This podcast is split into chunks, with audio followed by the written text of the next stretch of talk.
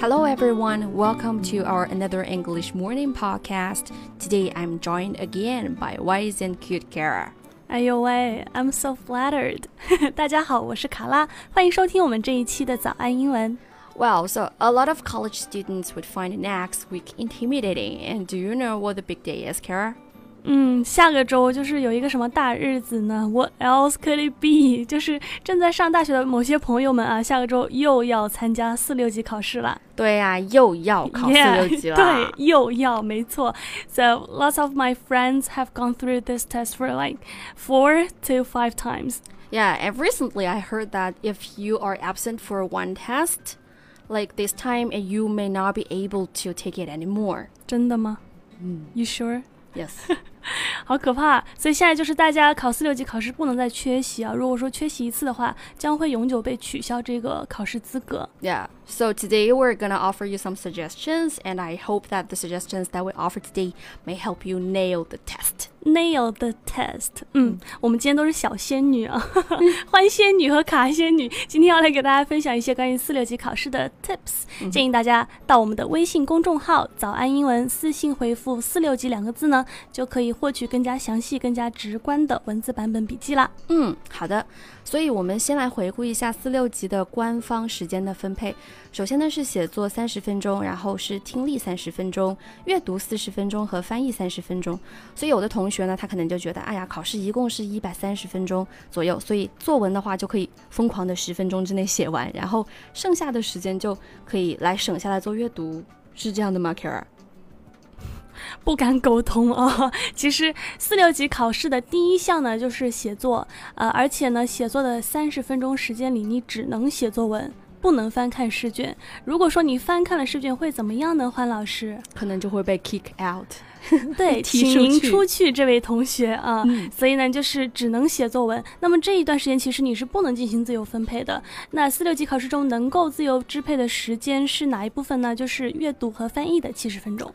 那这个七十分钟的话，真的需要好好分配一下。可不是吗？嗯，所以呢，建议大家是这样，就可以把四十到四十五分钟留给阅读，毕竟阅读占的分值呢最大，占了百分之三十五，同样它也是中国学生最擅长的这个部分。嗯，然后呢，我们需要读四篇文章，完成三十道题，所以就可以先尽量的完成，呃，比较简单的部分叫做仔细阅读，然后再做信息匹配题，然后最后再做这个最难的选词填空。嗯，我们欢姐在这一块是非常的 professional。好，具体的时间分配呢？啊，我们的建议是选词填空六分钟左右，因为嗯，因为它最难啦，然后就是真的很难选，得分率会比较低了，对所以建议不要花太多时间在上面。嗯长阅读十一分钟，然后呢，精细阅读二十三到二十五分钟左对右。，是的，就是我们中国学生最擅长的那个那个趴对，那个趴，对的。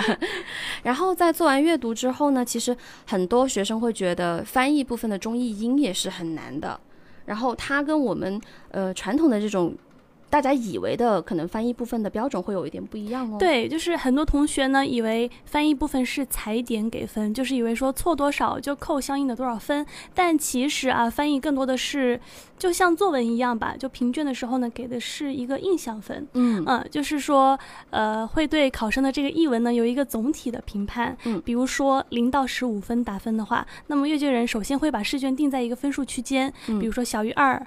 或者九到十一，或者大于十四，这嗯这样一个分数区间，然后再给出具体的评判。嗯。所以我自己在这个考试的过程当中，翻译的话其实是很有有很多的小技巧可以帮助大家的。比如说，嗯，首先一个事情就是中文和英文的语序是不一样的，所以你首先要把语序要翻成英文的这个结构，然后要抓住主干。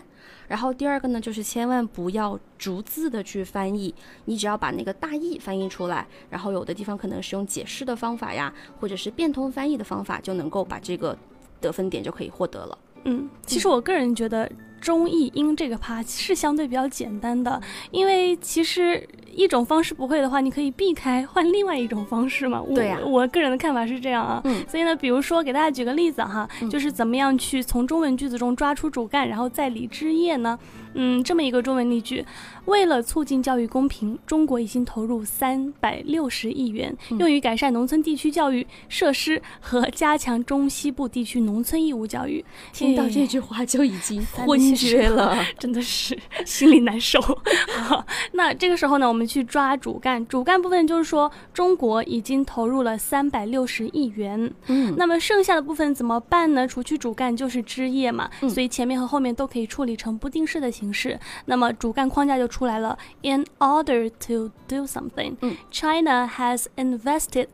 Thirty-six billion yuan to do something and something。嗯，所以如果你要把它完整的再把这些呃翻出来的话，然后再把这些枝叶添进去的话，填进去就好了。对，嗯所以就变成了，比如说像这个句子，In order to promote equality in education, China has invested 36 billion yuan to improve the education facilities in rural areas and enhance the rural compulsory education in the central and western regions.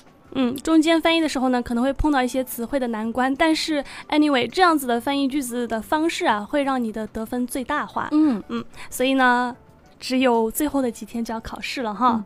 那最后两件事情要做的是什么呢？第一个是每天一定要严格掐时间模考。对，所以你就需要在早上的九点，或者是嗯比如说你是六级的话，就是下午的三点，，对营造这个考试的紧张感。对，一个人默我默的们真是不怕事儿大哈。